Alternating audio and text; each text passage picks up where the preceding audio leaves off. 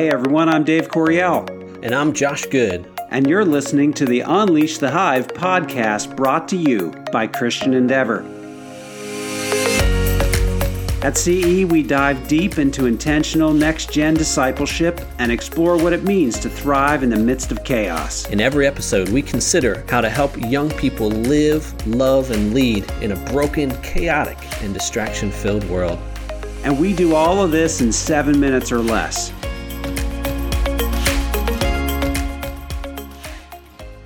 Where I live, hundreds of thousands of people have been infected by COVID 19.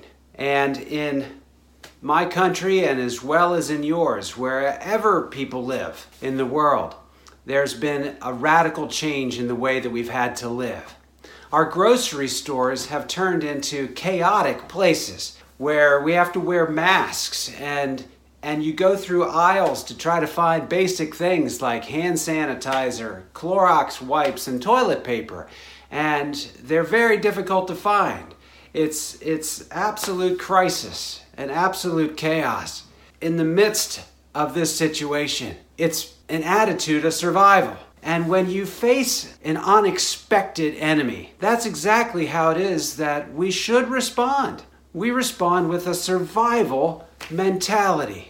But today I want to talk to you about shifting your thinking from survive to thrive because we can thrive in crisis.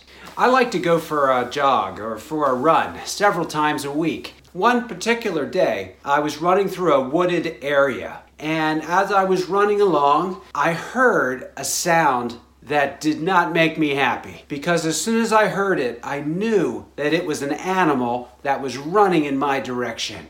Instinctively, I started running faster. I am now running and running, and then out of the corner of my eye, I saw that it wasn't just an animal, it was a dog, and not just any dog, but it was a German Shepherd. So I started running even faster. It didn't take long before I realized I was not going to outrun that dog. But as it came running up to me and went to lunge towards me, I turned and I stared my enemy in the eye. And I let him see my eyes. Today, we need to turn and stare our enemy in the eye.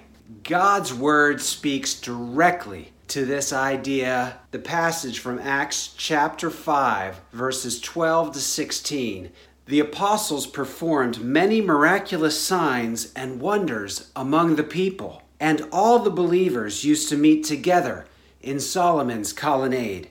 No one else dared join them, even though they were highly regarded by the people. Nevertheless, more and more men and women believed in the Lord and were added to their number.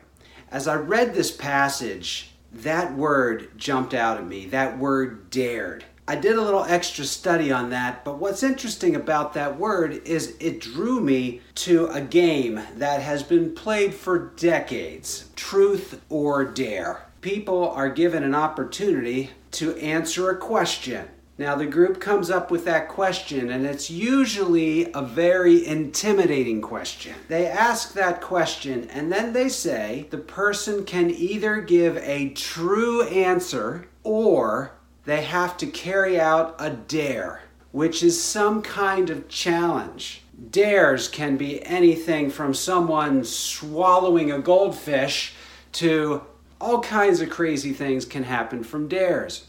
Well, when I studied this word dare in the original language, it actually means this same kind of idea to take on some kind of great challenge that has been put in front of you as a person. When we get back into cha- Acts chapter 5, we realize it says, No one dared join them. The them is the apostles. And so we have to ask the question well, why? Why would no one want to join the apostles? And so, in order to understand that, we look at the broader context of this passage. And we only have to go a few verses earlier into the beginning of Acts chapter 5, verses 1 through 11, to learn about that. There's two people, Ananias and Sapphira. Now, they're a married couple, and they were part of the believing group. And these people had been selling their possessions so that they could share with one another. And what happens to Ananias and Sapphira is they both die tragic deaths. And they died those tragic deaths because they weren't willing to be completely honest with sharing their possessions and how much they were sharing. News about what happened to Ananias and Sapphira spread throughout that entire region. People were scared to join the apostles. That is why no one dared join them. It, it wasn't because they didn't have a belief in what the disciples or the apostles were talking about, it's because they realized there was absolutely no room for someone that was a half hearted believer. There was no room for this half hearted, lukewarm living. And so people were scared and they didn't dare join because they didn't know if they could measure up.